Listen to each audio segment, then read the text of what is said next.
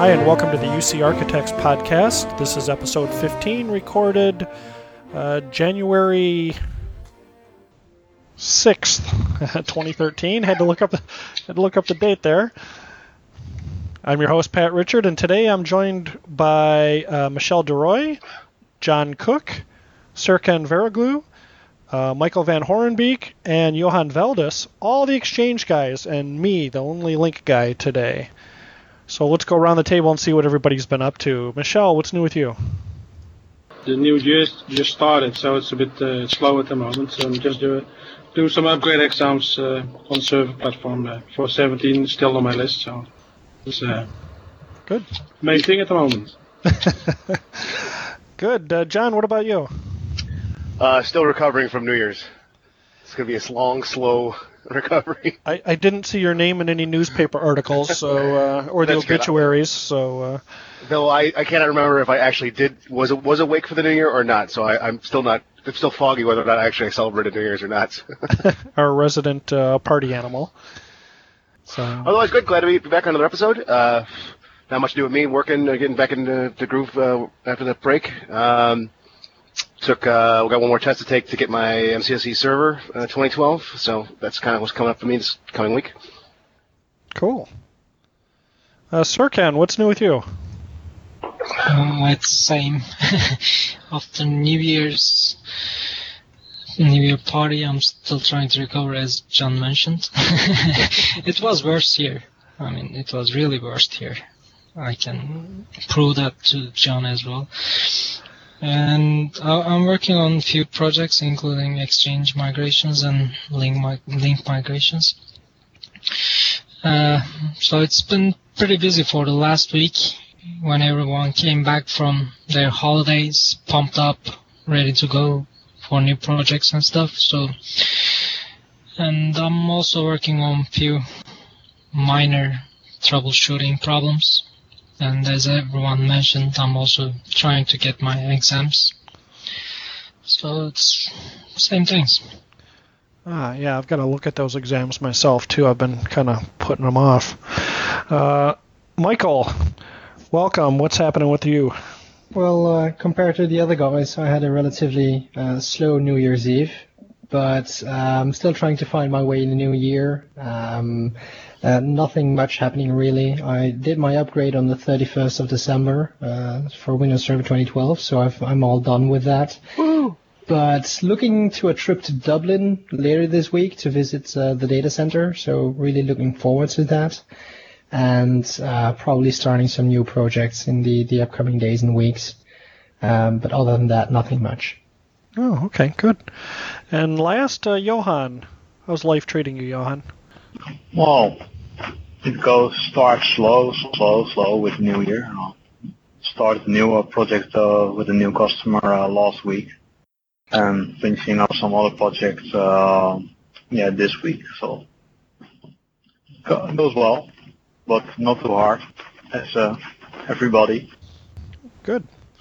And myself, just coming off vacation, a week-long vacation that covered part of the holidays after finishing about an 8-month Lync migration project, cross-forest project. So looking forward to seeing what the new year is going to hold for us.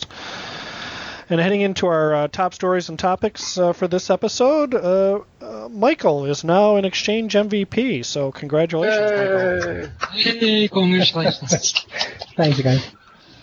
And so we've talked about the MVP program in the past here on one of the recent episodes, so be sure to listen to that. But welcome to the club, Michael, and I'm sure you've been inundated with information and getting used to all the perks and benefits that entails, but I can say that it definitely is well-deserved. Thank you very much. It's indeed a big thing. Didn't really expect it, and it's still trying to find my way around. So is it your first time? It's on you. Yeah, it is. Oh, cool. It is. Cool. So just a couple people left, I think, in our group that are not MVPs. We'll have to work on that. But and while we've got you, Michael, a new update for Office 365, the recipient limit has been increased. You had some thoughts on that. Yeah, I was actually amazed to see that it was raised up till 10,000 at once. I thought it was coming from 1,500, so it's a big raise they did. And I think it's for the better, but I don't think they had to raise it up till 10,000 to be market proof. The reason is I hit the limit once with a customer who was doing some batch jobs at night. They were trying to send out orders to external addresses, and they were sending out lots of them. So we had to be, we had to try and find a workaround, so to find something to work around the 1,500. So for them, it's good to know that they can now safely send their batches out every night without having to think about the recipient rate. But for the majority of the people, let's say 95%, I don't see myself mailing to more than a few hundred people a day, and even that would be a lot of people. Except when you take into account sending to DLs and stuff like that. So, but given the fact that they're able to raise that to 10,000 recipients per mailbox, that's awesome. So I think it's a good evolution, but they didn't have to raise it up till 10,000. But that's just my idea. So that has already been done, or that's happening soon? Do you know? As far as I know, it's already done. Okay, good. So. And we've got a link to the TechNet article we'll have on the summary page there. So, good news. Yeah. Johan, you had looked at a script for managing analog devices and common area phones in Lync, and had some thoughts. Yeah, I found it via Twitter. Someone tweeted about a script about the common area phones and also the analog devices, which configuring is sometimes pretty hard when you have to configure a lot of them. Some guy who's called Greg in Sydney, this is his website, and we will mention the link in the summary, has created a nice script which is fully GUI based, which can help you basically configure both kind of devices. And yeah, I think it can be a pretty useful when implementing Lync and having a lot of analog devices in common phone areas.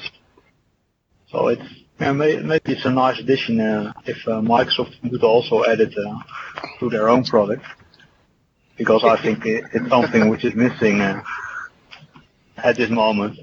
But I don't know how you guys think about it. Yeah, I took a quick read of the article earlier, and it's perfect because he's got the same kind of process that I do. He clearly mentions that he's forgotten to do a couple things when he's configured common area phones. So he wrote this script to kind of circumvent his own forgetfulness. And yeah. And it's a beautiful menu. It looks really nice. And certainly looks like it can help. But here's an example where PowerShell comes into play, and you use it to kind of help make your own life a little easier and release it to the wild and help everybody. So it definitely, I can say I don't do a lot of common area phones or analog devices, but this certainly takes a lot of the grief out of trying to configure those and making sure that you catch all the parameters. Yeah. It's at this moment, one of my colleagues is working on a project which includes a lot of analog devices. So I pointed him to the script.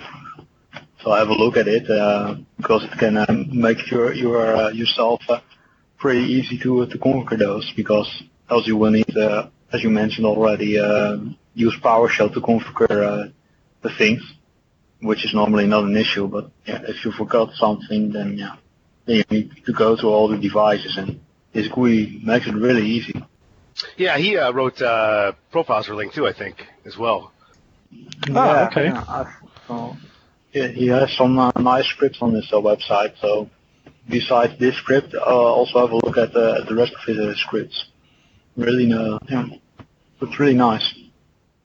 Yeah, we'll certainly get a link to the new script. It's called MadCap, madcap.ps1. We'll get a link to that on our summary page. So, very cool.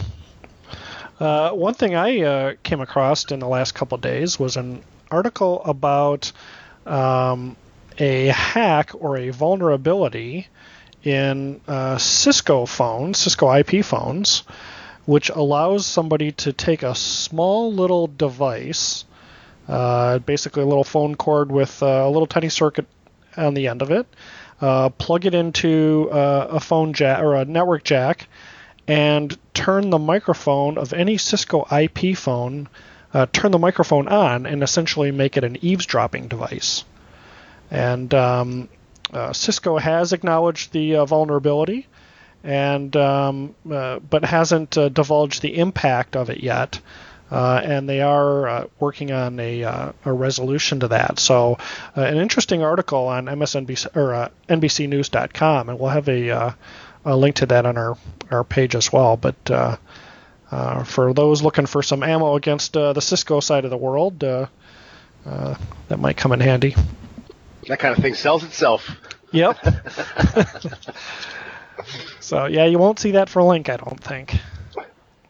Next up, the remote connectivity analyzer. So Microsoft has finally brought all of these various connectivity analyzers that they have together into one website. So they've long had the Exchange connectivity analyzer. They've had the Lync connectivity analyzer and everything. They've always been kind of completely isolated projects done by each of the project groups, or the product groups, I should say. And now they've brought them all into one web page, testconnectivity.microsoft.com. And from there, you can do all your Exchange server, all your Lync and OCS connectivity test, your Office 365 test, as well as a link to download an executable that you can run in your own environment and test client connectivity within the environment, which I thought is very cool. And they've cleaned up some of the kind of pain points of some of the previous connectivity tests, including a better authentication model, where now you type in the CAPTCHA phrase and it keeps you logged in for 30 minutes now. You can run as many tests as you want during that 30 minutes. So that's definitely going to be a lot easier than having to type in one of those difficult phrases every time you want to run a test. So has anybody used this at all? Oh, yeah. Yeah, I mean, it's been a part of my tool set, so to speak, for a long, long time. It's good to see them constantly updating it. The team that's responsible for it has been pretty good at keeping this updated and working on it over the years. And the CAPTCHA thing has always been the one, please, can you get rid of the CAPTCHA or at least fix it? They've done a lot of work at getting it better than it used to be. If you guys remember in the 1.0 days, the CAPTCHA was a train wreck. It was driving you nuts, but it's much better now. And I agree, I like that kind of tokenized half an hour log on. Yeah, it's nice. And, I've talked to some of the people that were behind getting the original Exchange connectivity test kind of implemented, and it was basically just for their own internal testing, and it was kind of done on the side. There was no formal acknowledgement from Microsoft. They just kind of did it, which is why you didn't see the Microsoft name anywhere on it, or you didn't see, the domain name did not go to Microsoft. It was always completely isolated. Right. And so now, bringing everything together, bringing it under the Microsoft domain name, I think, give people a little bit better feeling about it. But yeah, this is definitely a test. I point a lot of people to it when stuff doesn't work. We get questions about, hey, I'm trying to get this configured and it's not working, and if you use the remote connectivity analyzer, not only will it tell you yes or no, but it tells you basically where to look if something fails. And that is definitely something that can save you some time. Okay. Has anybody got any experience with the offline client version, which is embedded and downloadable from the remote connectivity analyzer website? Nope, not yet. Not yet, and it's still in beta. I haven't played with it yet, though. Yeah, I played with it a couple times. It basically goes out and does basic auto-discover checks and then EAS checks So it kind of just takes offline the, you know, and you can tell it to not use manual, you know, to use the auto score process or do it, you know, edit things manually. But yeah, mostly it's just testing auto discover. In a lot of ways, it's nice because it does a lot of what the check with an Outlook does. But if they'll say you don't have Outlook or don't feel like, you know, logging on to say another account or something, another profile to test that, you can use this to test the same kind of thing. Yeah, there's actually a YouTube video too about the connectivity analyzer. So we'll get all the links to that posted. But definitely something to keep in your toolkit, so to speak. But John, while we've got you. New updates for Lync Phone Edition in December. So what's happening with that?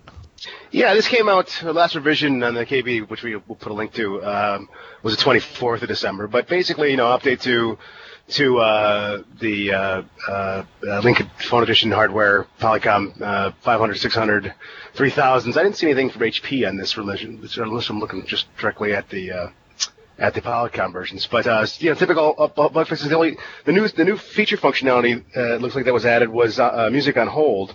I think for a lot of people, it's going to be a big deal because there's been people complaining for years that there's been never been music on hold on Lync phones, but this adds it. Now, I haven't actually tested this. I have it deployed. The new version will be 4366 for the client version, and I haven't had a chance to test the on-hold function. Have you had a chance to test that yet? I know you can't change the music. I'm not sure what the song is playing. So essentially, there's a couple of gotchas with it. It does not work on the Polycom CX700 or the Nortel 8540, commonly called the Tanjay phones, which are my favorite phones. And I have one of those on my desk. Actually, I have one of each on my desk. And... the reason why is because those devices are not capable of playing the file, and the file is actually embedded in the firmware that gets sent to the phones, which is why you can't change it at all. I have not played with it yet, but it does require you to enable music or client music on hold in the client policy. Right. And then after that, then placing a call on hold, you should hear the music. But I've not played with it yet either, mainly because we have CX700s everywhere. Yeah, so it's pretty straightforward. We'll post a link to the KB. You know, typical process for enabling the updates, installing, you know, extracting the cab, installing the update file, approving the updates to device types, and, you know, testing with a couple MAC addresses. That same old procedure applies. Yeah, Jeff Schertz has a phenomenal article on how to update firmware for phones. That's the go-to one I use. Yeah. Because I can never remember the process.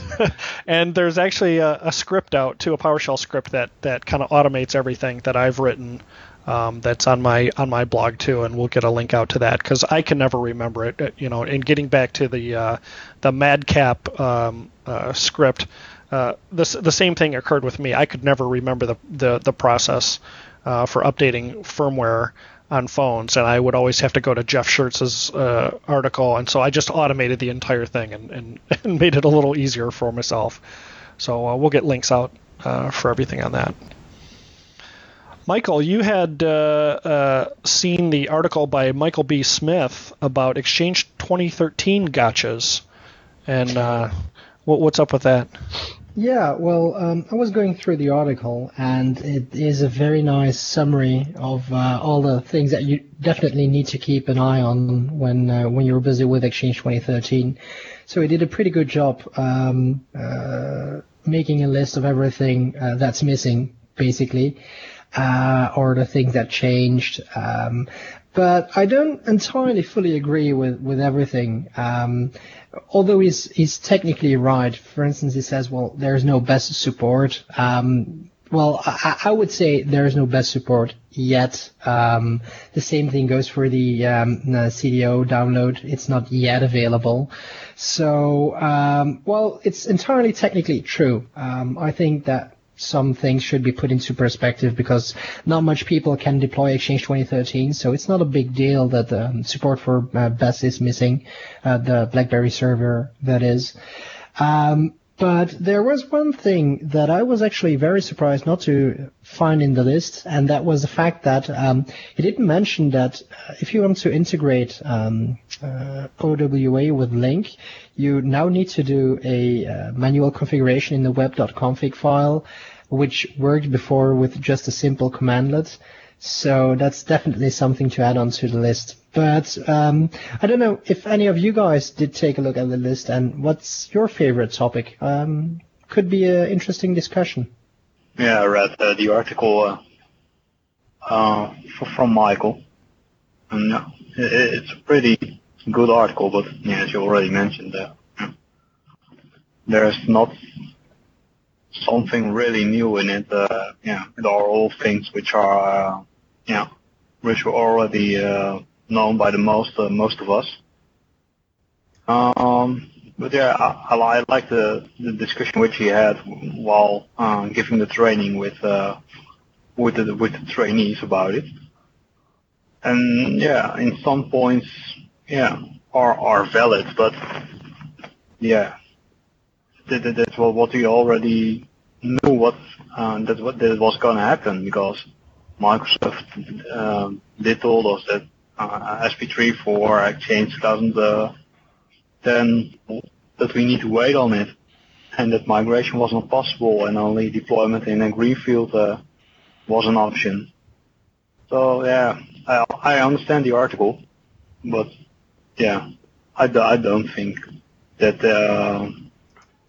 That a lot of customers already are looking to migrate to Exchange 2013.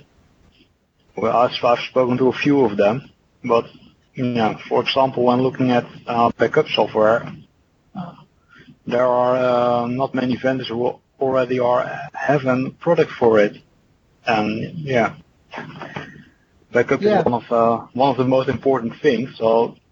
Yeah, the only solution you now have is to use DPM from Microsoft, and well, a lot of my customers are using other products for backing up their Exchange environment.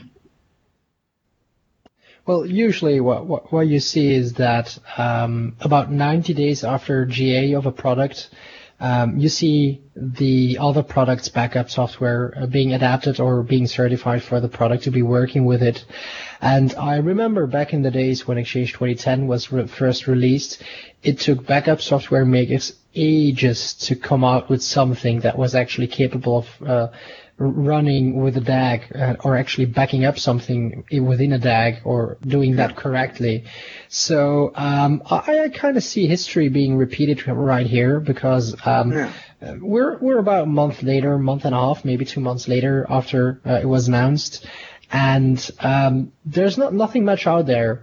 There's indeed no best support. There is no good backup support, although some of the backup products, they do work. I know I tested Veeam in a lab just to see what it did, and it works. You can do lots of fun things with it, but it's not certified yet, and something that isn't guaranteed isn't something that you'll put into production, right?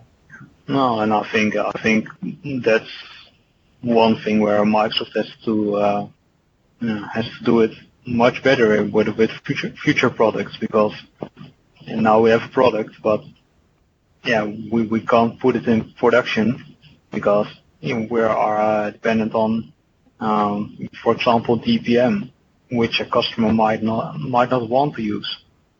But that's just one thing. Think about antivirus, the solution which Microsoft has implemented in this 2013 product. Yeah, it does some basic things, but as we discussed in previous episodes, it does not do all the things.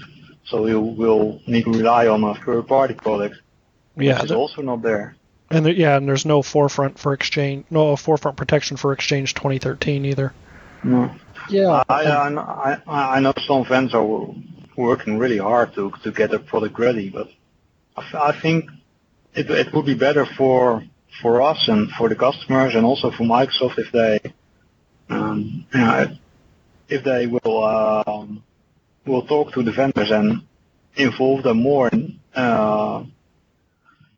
the development of the product, because now it's waiting, and as Michael said, maybe we have to wait more than 6 months. Well, I don't think that's that's a big plus for Exchange, because now we have a new product and we have to wait. Well, some customers may say, hey, let's migrate to the new version, but they don't think about the risks they will take. There's definitely a slow uptake at the moment, but that's mainly because Service Pack 3 isn't available. This is, I think, a unique cycle in that nobody can go to it right now. Everyone's like, well, okay, I'm not even thinking about it because we can't even touch it yet until SP3 hits. So. Yeah, I think the nice thing is that it's out, so you can play with it in your lab. And push the buttons and blow things up and see how it works and everything. I think the fact that Microsoft was able to pull off this whole Wave 15 thing all at one time, I think, is pretty good. But definitely, there are some things that you need to wait for, antivirus and backup and things like that. And Michael's list does talk about a couple of things like that, some kind of inefficiencies or missing things. And it's certainly not a totally complete list, like you mentioned that the configuration for OWA for Lync integration is not listed there, and hopefully that'll get resolved and changed to a commandlet in the first cumulative update for Exchange. By the way, that's what they'll be called now. They won't be update rollups; they'll be cumulative updates, come into the same naming convention as Lync. So, but Michael's, his list is definitely, it's a good long list, and definitely something that if you're looking at Exchange 2013, you should definitely take a look through this and make sure you understand some of these gotchas and figure out how they may or may not affect you. It has few missing things as well, like SharePoint integration, site mailboxes. It's a pretty good list. But overall, I mean, it has, I believe it has some features missing in there. And go ahead. Sorry. So it's, well, if you want to learn about 2013, I mean, it's a pretty good start to read about it. But as you all said, I mean, we all remember 2010, right? When it came out, we have the upgrade pattern and everything.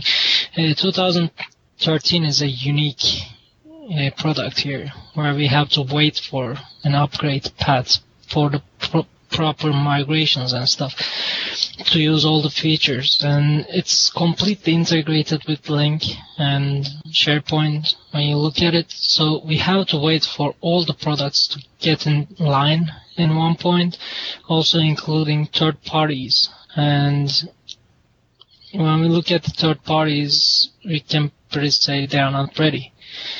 And I'm sure they will get ready soon. And I'm sure that those third parties are working hard on it to get it up there. I have the same problem with my clients as well, which wants to go to Lync 2013 and use Exchange archive mailboxes, which they can't as well, because 2013 migration is not available at the moment for them until Service Pack 3 is out. So I think we are all having these issues, but it's a good idea to give a bit of time until everything settles for Office 15 wave to come into a point where we can use all the products properly, migrate properly, and we have the third parties support for them.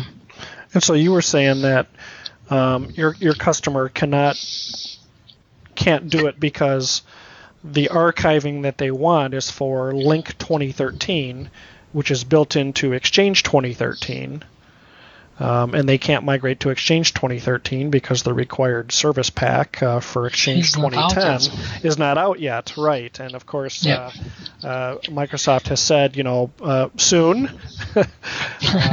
very soon, very soon, and hopefully we'll see that sooner than later. But definitely kind of a catch-22 where you can't really do that. So I mean, it's not just affecting Exchange product. I mean, it's affecting all other products when you look at it. It's Office wave, right? It's Office product. And when you look at it, it's a whole product where you use SharePoint, Lync, and Exchange together, and you want to integrate and have all the features in place, including unified messaging.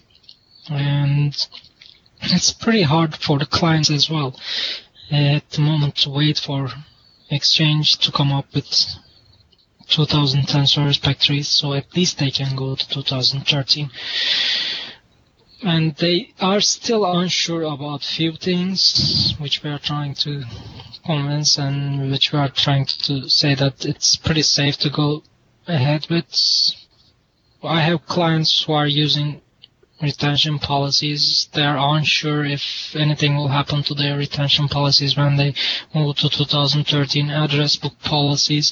I don't know if you guys have tested those out, but I haven't. I did it on my test environment, my environment, but I haven't tried it on a production environment yet. When you look at address book policies, what will happen with those, and if they are working properly on large environments and stuff. So I think it's pretty early to discuss 2013 or Office 15 wave. It's better to give a bit time. And when I look at this blog post, it's pretty good. I mean, it's overall giving a summary of the things at this moment, but I hope he keeps updating this post as the products come out or anything changes on the product. And I'm sure he will. So, and Michael B. Smith is a longtime Exchange MVP, and he was also on the Exchange 2013 TAP program, so he's been playing with 2013 for quite some time. And he'll definitely, I'm sure, update that post or come out with another one with some more information soon. So, yeah, I'm actually going to a 13 Ignite next week in Chicago. So I'll report up if I get any more information as well. Well, what I like about the blog post is that he took the time to actually write it down, so state the obvious. And when you look at it like that, you definitely see there's still a lot of work to go. It's really combining every little thing that you expect to be done at RDM, which isn't. So it's a good reminder for the Exchange team. They still have a long way to go. And for instance, the fact that there are commandlets in there that shouldn't be in there, that's something that I find really painful. Even at RTM, it shouldn't be that much of an issue to remove some of the commandlets that are obsolete, you know.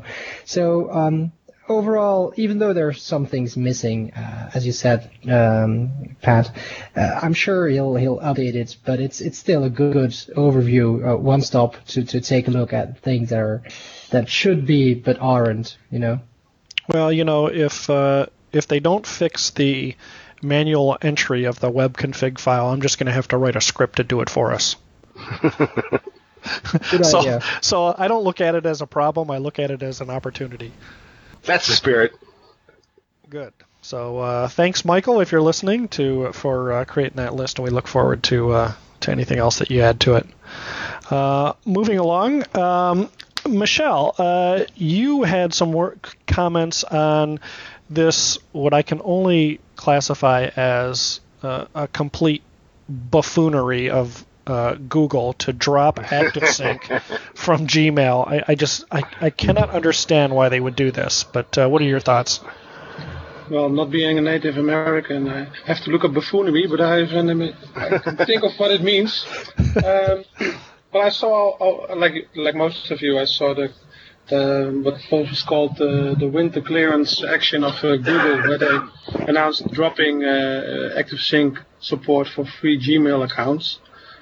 And I just noticed it, but I was asked by a reporter to have some deeper comments on that. And he only used a few quotes of that, so I decided to put him a blog post with a complete commentary. And like you said, it's potential mishap of Google to just drop ES and make customers force customers in to looking into alternatives, how to sync their content from the devices to their Gmail account. Or, and what also can happen is that people start looking into alternatives for the free Gmail account, in alternatives which do support ActiveSync, like Outlook.com. And Microsoft is currently actively plugging that as an alternative.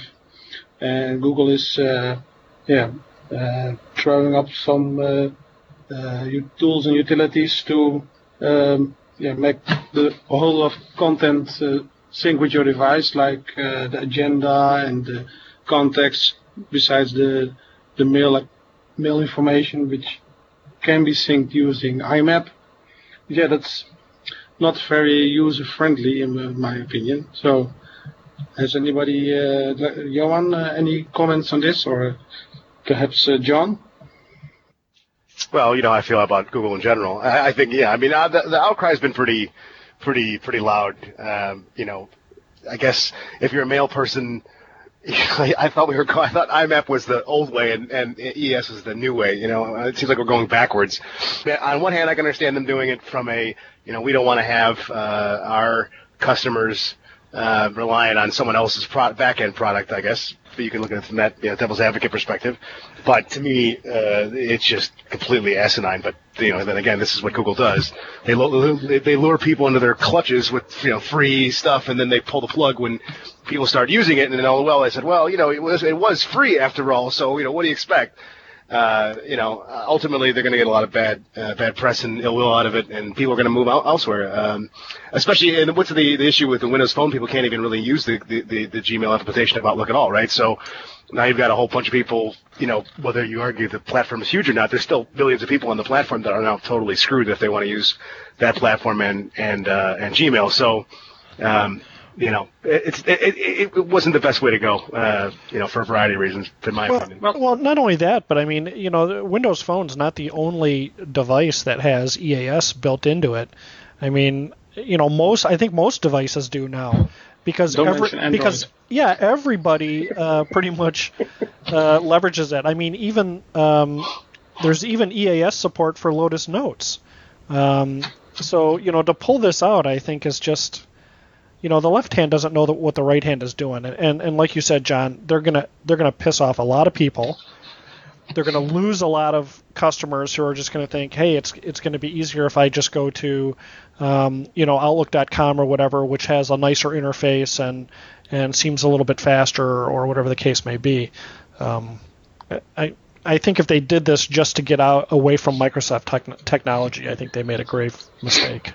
Yeah, well, it's kind of like, you know, cut off your nose and spite your face, right? I mean, it's an established standard. It's pretty much universal now.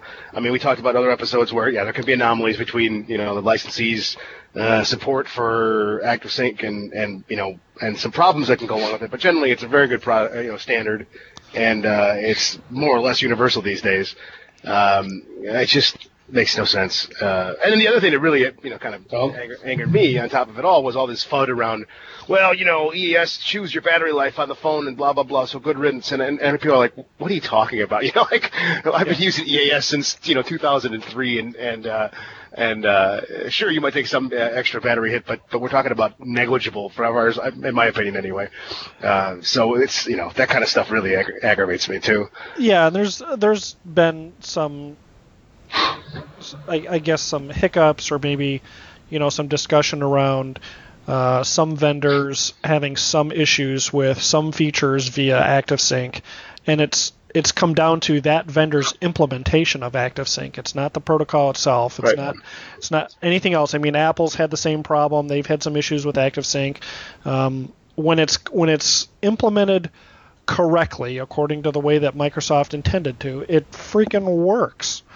And I've got, you know, a half dozen ActiveSync accounts configured on my phone, and I never have a problem with them. And it's just, it's so simple. It's easy to configure from a user standpoint. It just works from a messaging administration standpoint. I don't know, unless there was some licensing fee or something that Google wants to get rid of, but. I just don't see the logic here.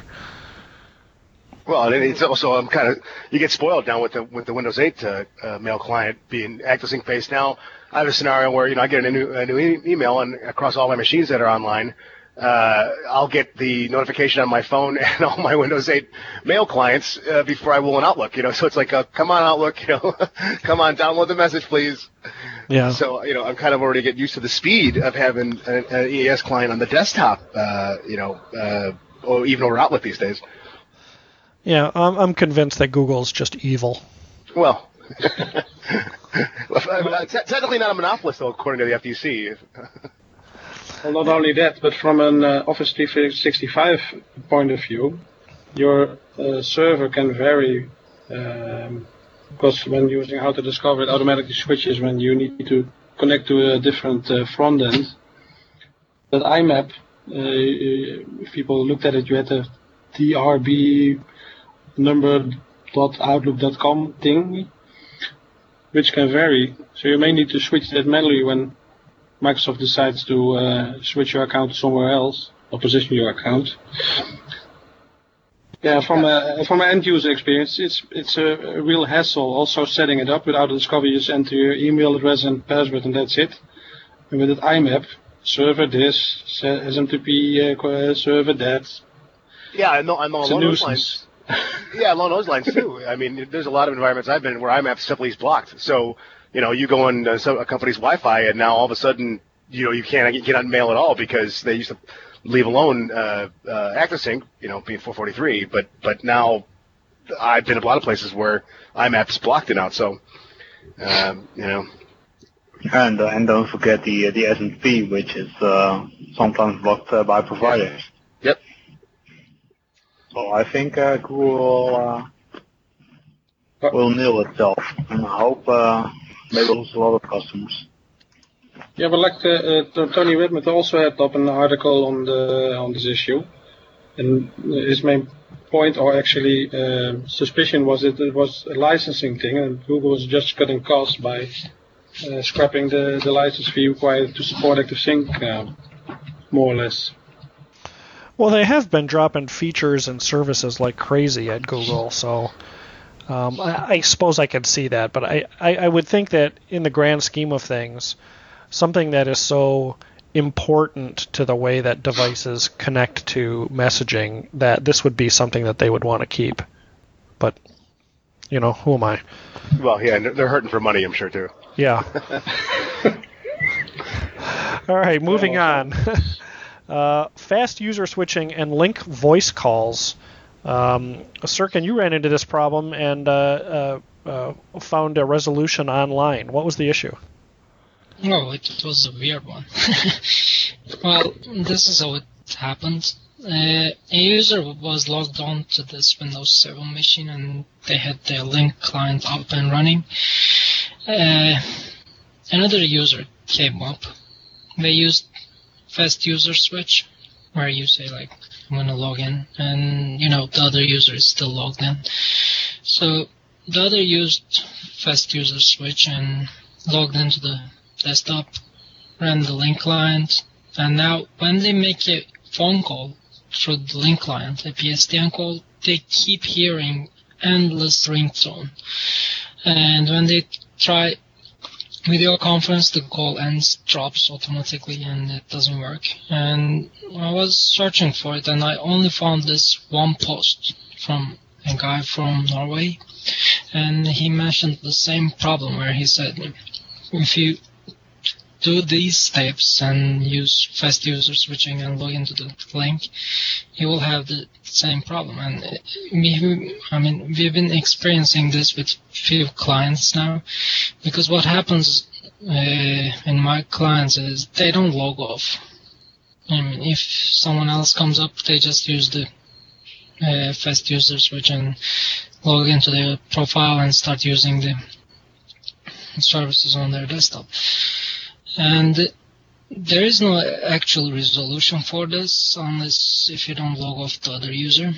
There's an option to disable fast user switch through group policy, but this doesn't fit to my client.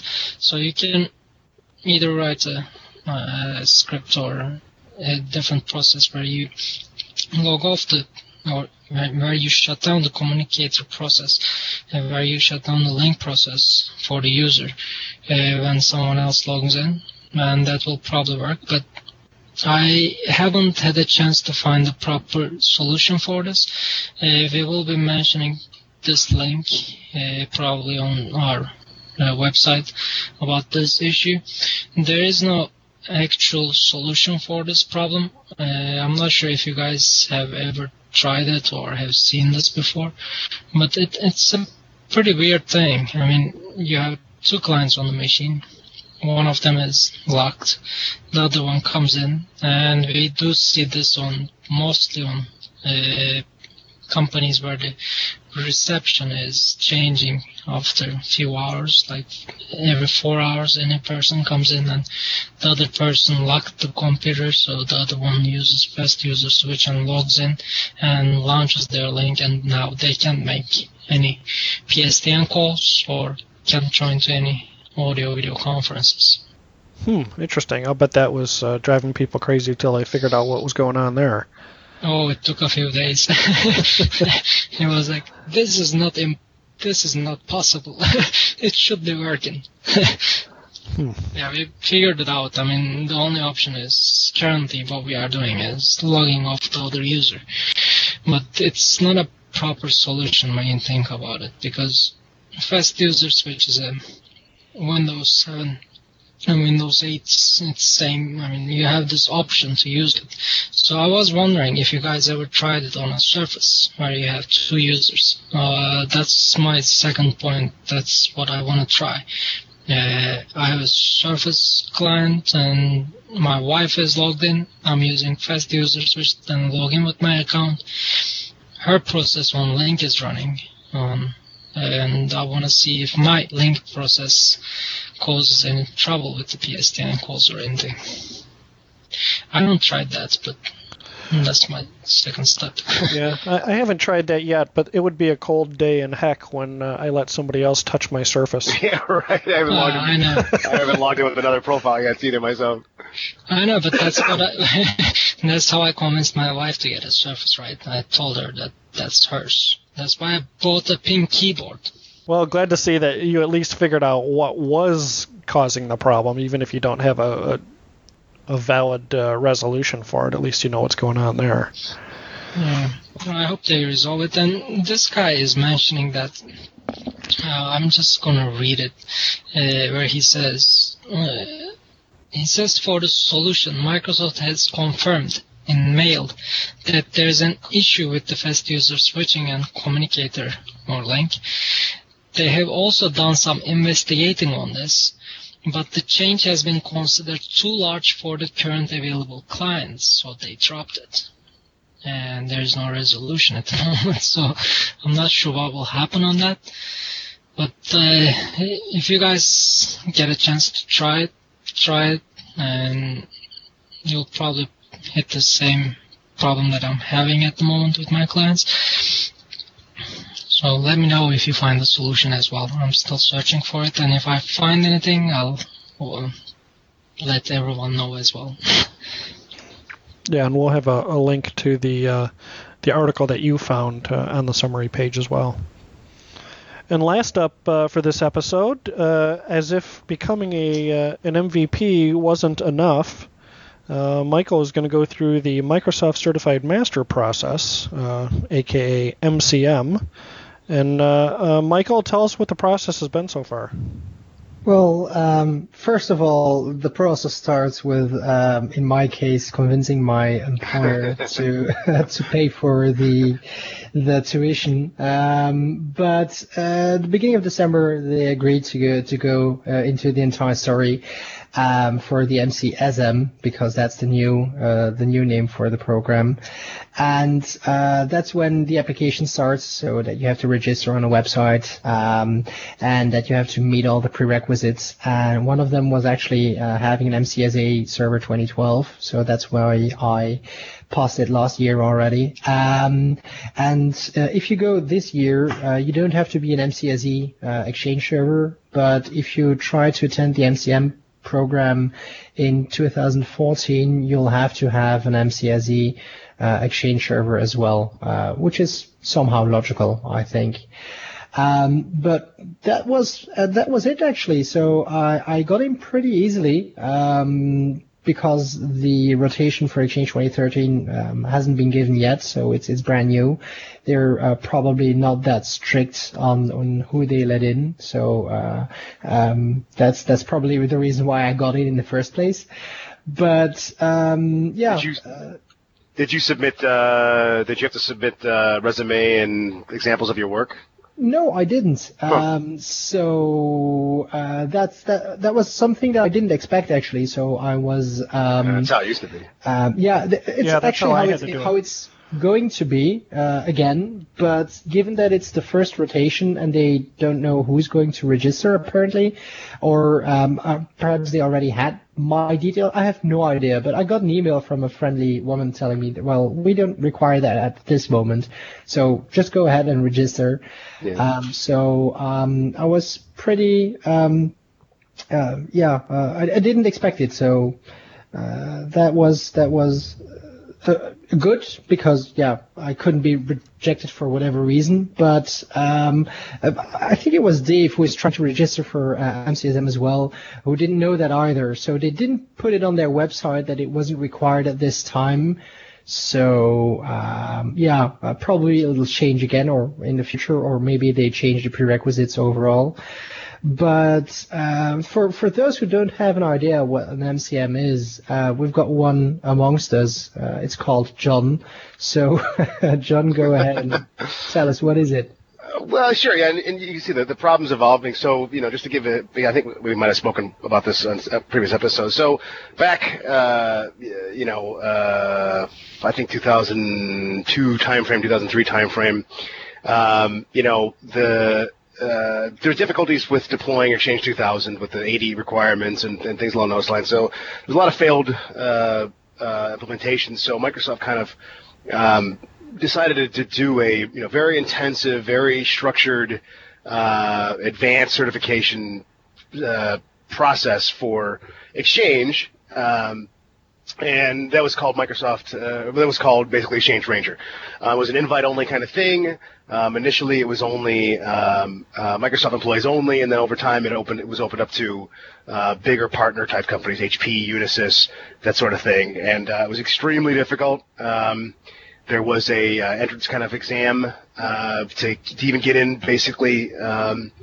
Like environmental dependency course where you had to know ins and outs of DNS and those kind of things, even kind of get in. It was very much pass-fail, and it was sort of like if you failed one thing, you were done. So over the years, it was kind of the way it went, and like I said, it was pretty much invite only. And but then in the 2008 timeframe, they changed the program, and as a prerequisite or as a precursor to that, the Microsoft Certified Architect was the extension of the program. So at the end of it all was, I think, 6 weeks at one point, with 3 weeks of it being the technical component, 2 weeks being passing your board component, and then I think some time in between. The schedule kind of changed over time, if I remember right.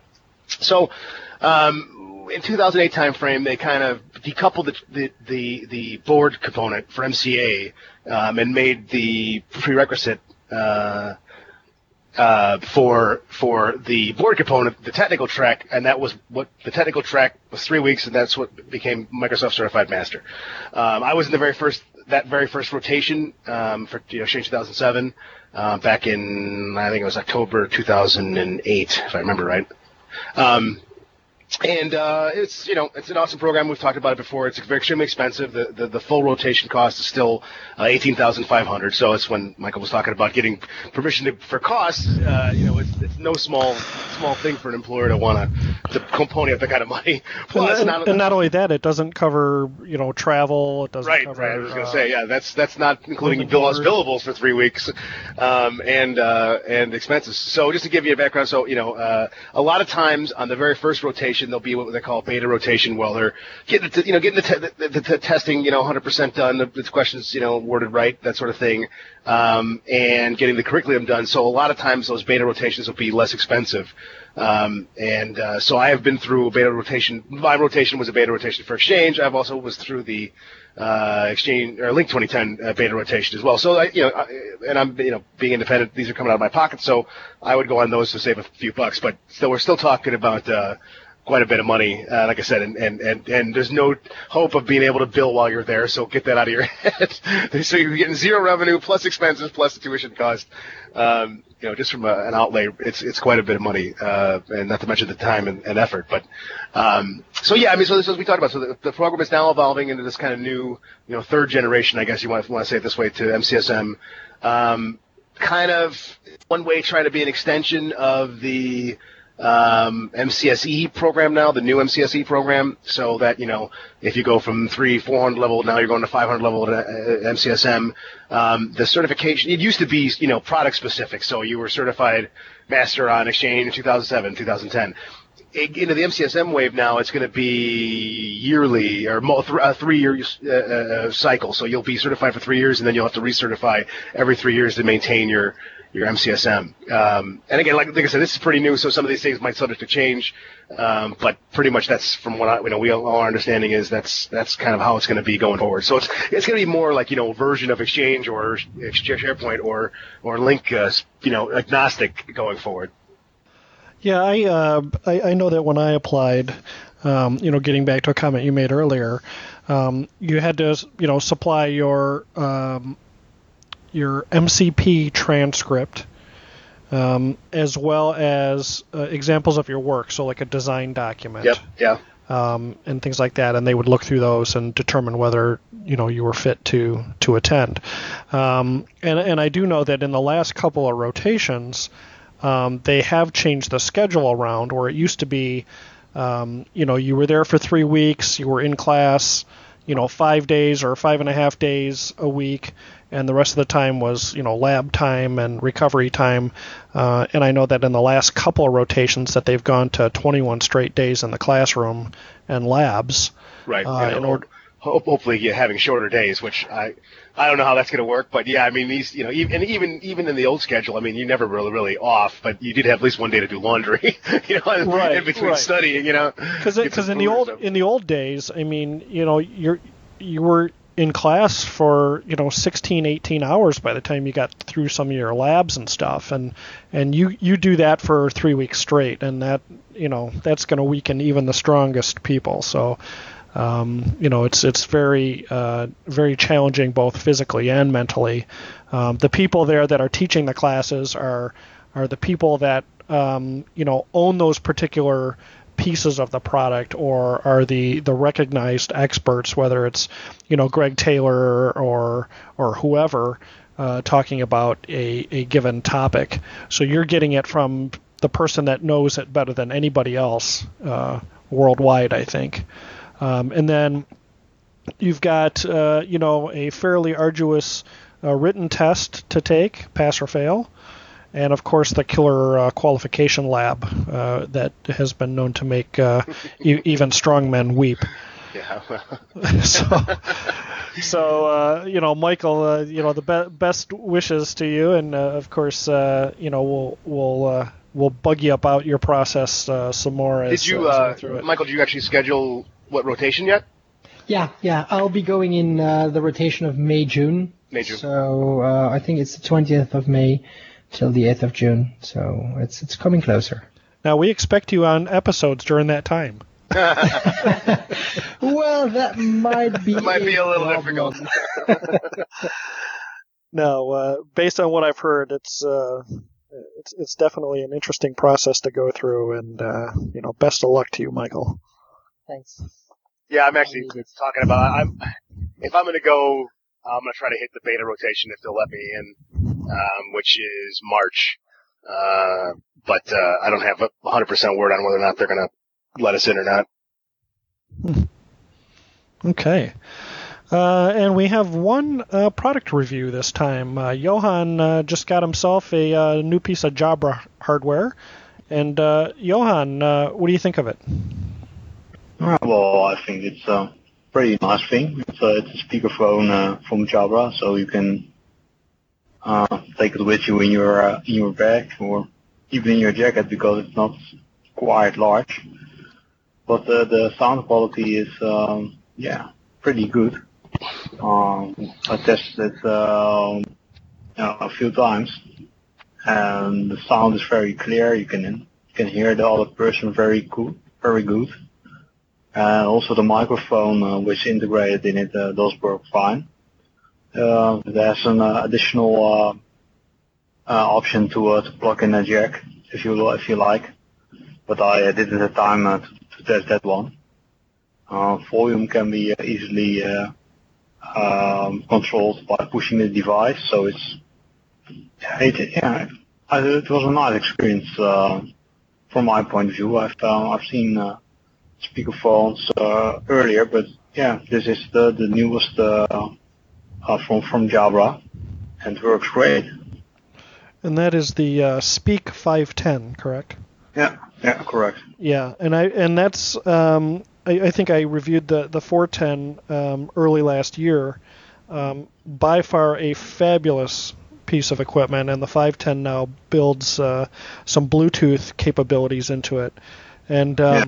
And we'll go back to Michael here. So, Michael, if you can record audio in your MCM rotation, which I've heard they now allow, the Speak 510 and the 410 make phenomenal microphones for OneNote.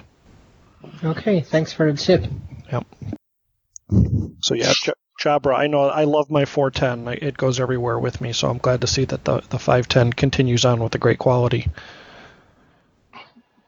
Yeah, I tried using my laptop speakers, mic, last time I was there, and it doesn't work so well. It wasn't useless, but it wasn't that great. I would have to do it different. I actually got mine, and I'm a gadget whore, so I've got to have the latest and greatest of stuff. But I was reading somebody's blog article about their MCM rotation experience, and this guy mentioned that he used a Speak 410 to record the audio during classes into OneNote, and I had just been using this little tiny cheap $2 microphone that just plugged into the mic in jack of my laptop, and it had horrible sound quality. Yeah. So I tried the 410 at a couple of conferences. In fact, I took it to MEC and got some audio there, and it's phenomenal. It's a great microphone on top of being a fabulous speakerphone. You stick this thing in the middle of a table in a conference room, and it's going to pick up everybody crystal clear. It's really nice. It's really easy to use. It's not overly complicated. It's fabulous. And I did some reading on the 410 about the fact that it now uses Bluetooth, so you can get it a little further away from your laptop if you need to. So that's cool. Very cool. And the last thing we wanted to mention is our events. Of course, we keep plugging it, but we're gonna keep doing so until it happens. The Lync conference happens next month in San Diego, and if you have not looked at going yet, and you're a Lync professional, you should definitely look at the website linkconf.com. And think about going. They have listed the sessions that'll be available as well as what vendors will be there. I know that at least 4 of the UC architects will be going, including myself, John, Tom, and Stahl Hansen.